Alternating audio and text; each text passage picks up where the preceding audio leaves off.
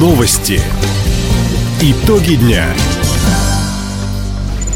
Итоги вторника подводит служба информации. У микрофона Дина Юкшапосхова. Здравствуйте. В этом выпуске. Аграриям края оказывают поддержку в приобретении сельхозтехники. Региональный Минобр рекомендует родителям заранее подготовить документы для записи детей в первый класс. Жителям края о возможностях проекта «Жилье и городская среда» расскажут волонтеры. Об этом не только, более подробно. Подготовку к посевной кампании обсудил накануне оперштаб по повышению устойчивости экономики края в условиях санкций. Губернатор Михаил Дегтярев обратил внимание на запрос аграриев по обновлению парка сельхозмашин и подчеркнул, содействие отрасли в этом направлении оказывают третий год.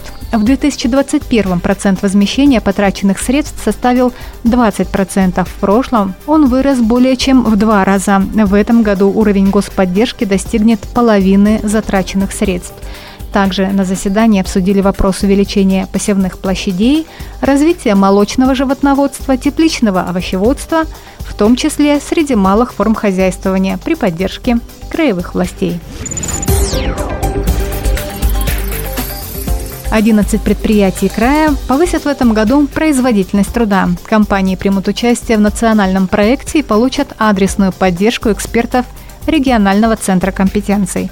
Среди кандидатов на господдержку Хабаровский завод железобетонных изделий и сеть мини-маркетов «Раз-2».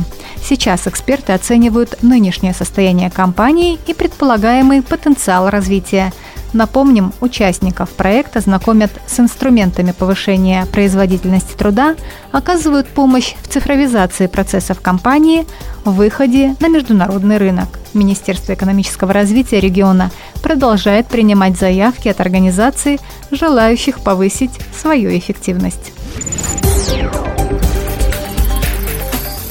Край по программе «Профессионалитет» продолжит готовить специалистов-железнодорожников. Абитуриентов ждут в ведомственном техникуме. Сейчас здесь обучается первый набор студентов по четырем специальностям. Среди них строительство железных дорог, путевое хозяйство, техническая эксплуатация подвижного состава. Для успешной подготовки учащихся учреждения оснастили современным оборудованием. На эти цели из федерального бюджета выделено 100 миллионов рублей – Часть техники приобретена за счет РЖД. Напомним, что в регионе также работает образовательный кластер машиностроения. Кластер «Водный транспорт» примет первых студентов в этом году. Подготовка молодых специалистов по программе «Профессионалитет» позволит практически полностью закрыть кадровую потребность в рабочих специальностях.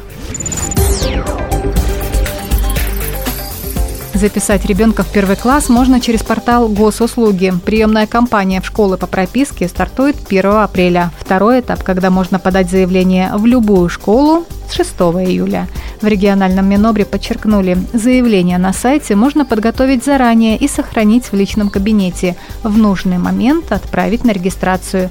В ведомстве добавили, предварительное заполнение формы упростит задачу. Родители могут заблаговременно подготовить все необходимые документы и ознакомиться с интерфейсом портала. Это очень важно, так как основной приоритет при записи в первый класс – очередность подачи заявления. Кроме того, документы можно подать через региональный портал услуги27.ру или лично обратиться в школу. Ожидается в сентябре в крае впервые за парты сядут более 14 тысяч детей. Школа молодой семьи в апреле начнет работать в краевом центре. Лекции, семинары будут вести врачи Института повышения квалификации специалистов здравоохранения. Занятия будут интересны молодежи и семейным парам, ожидающим пополнения. Что узнают слушатели, нам рассказала заместитель начальника управления по физической культуре, спорту и здравоохранению Татьяна Скорик. В школе вы можете узнать самую современную информацию о течении беременности, о физиологии родов, о послеродовом периоде. Специалисты расскажут о том, как правильно организовать питание беременной женщине, кормящей маме, как э, правильно организовать питание малышу. И также э, очень большой раздел отводится вопросам гигиены и порядка ухода за малышом. Горздраве отметили, школа молодой семьи – это не только информация от врачей, но и возможность живого общения и обмена опытом с такими же молодыми родителями. Семинары будут проходить бесплатно в Хабаровском городском ресурсном центре по адресу Ленинградская, 30. Расписание и темы можно найти на сайте здоровыхабаровск.рф.